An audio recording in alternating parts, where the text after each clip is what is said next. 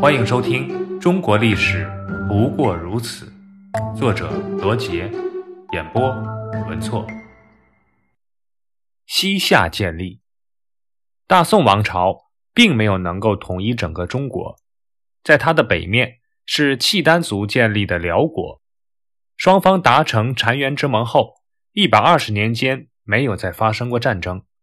可是，在大宋的西北面还有一个国家，它就是西夏。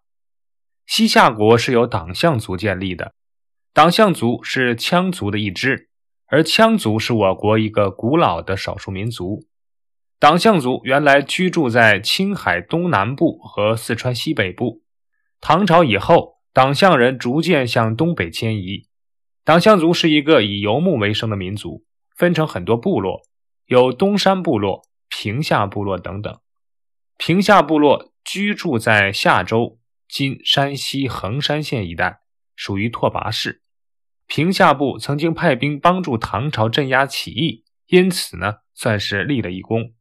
唐僖宗就任命平夏部的首领为定难军节度使，册封为夏国公，并赐姓李。从此，拓跋氏就改姓李氏。五代的时候。夏州党项李氏占领西北，并发展自己的力量。宋朝一建立，就想剥夺党项族的力量。宋太宗的时候，平夏部首领李继云死了，部落内部有了矛盾。李继云的弟弟李继捧看到自己解决不了矛盾，就想投靠宋朝。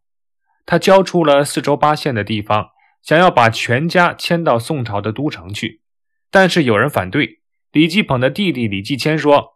我们祖辈三百年，如果要搬入宋朝京城，那等于是自投罗网啊！另一个弟弟李继冲也说：“老虎离开了高山，蛟龙离开了深水，就一点威力都没有了。我们说什么也不能离开家乡啊！”李继迁率领部众逃往夏州东北三百公里的地金泽（今内蒙古伊克绍盟巴彦淖尔），随后开始不断的向宋的边境侵扰。公元九百八十四年，李继迁的部落被宋军偷袭了一次，被杀了五百多人。李继迁的母亲和妻子也被俘虏。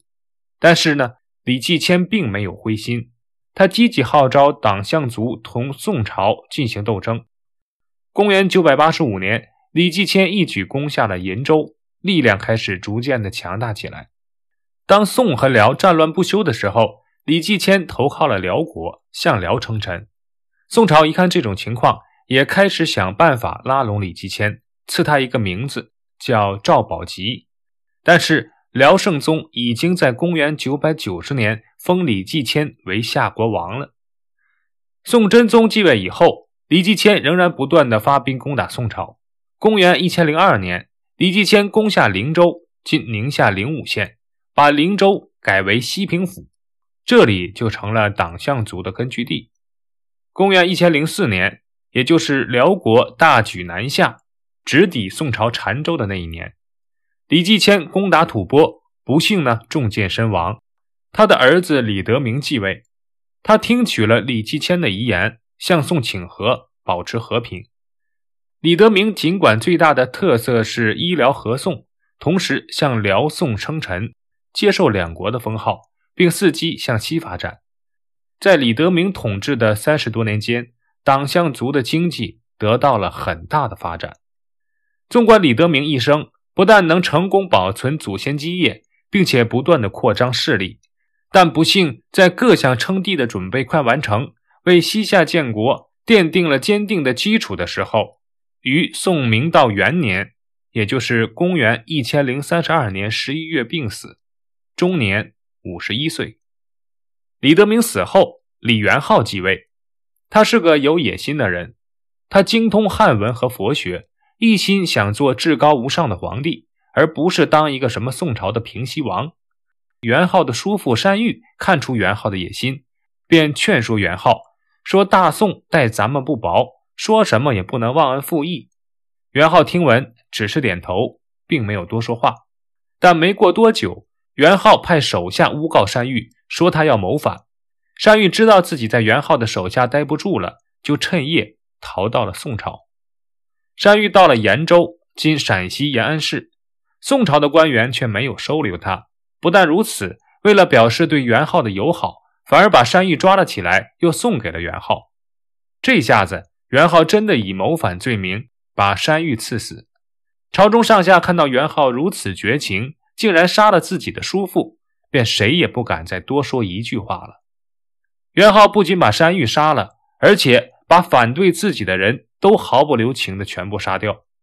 宋朝逐渐看到了党项族内部的变化。也逐渐看清了元昊的野心，元昊也知道纸里终究是包不住火的，于是他就在公元一零三八年正式称帝，国号为大夏。因为大夏国在宋朝的西北方向，历史上称之为西夏。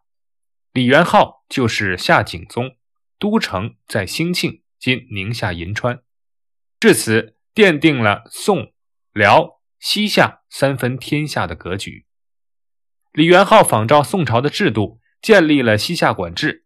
另外，在汉字的基础上，李元昊发明了西夏文字。他是一个很有才能的人，在他的统治下，西夏的经济有了很大的发展，党项族也已经进入了封建社会。西夏是中国历史上由党项人在中国西北部建立的朝代，历经十帝，享国一百八十九年。